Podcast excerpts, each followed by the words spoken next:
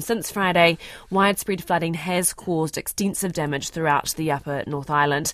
So, what are your rights if you have been affected, whether as a renter, traveller, or event goer? Consumer NZ's Chief Executive John Duffy is here. Kia ora, John.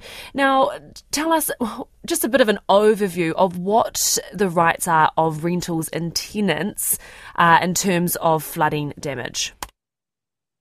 Yeah, well, there's lots of lots of different scenarios that, that we have to contend with in, in such a complex series of events as we've seen over the last um, three or four days.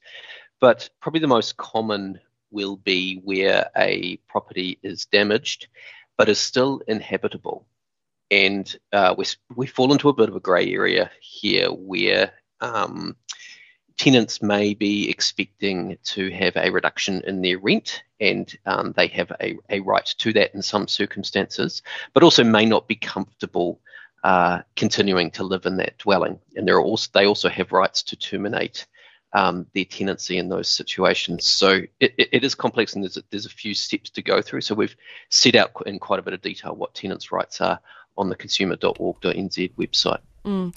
And just in terms of those cleanups, though, John, who pays for them if you're a renter? Well, ulti- right. Ultimately, it's the land- the landlord owns the property, right? So it's the landlord's responsibility to uh, make the property uh, fit for their tenants to live in.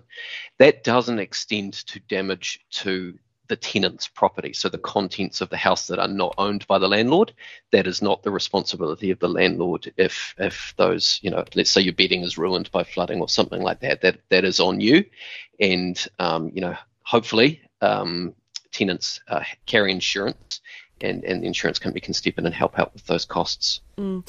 Unfortunately, that's all we have time for, John. That is John Duffy, Consumer NZ Chief, NZ's Chief Executive.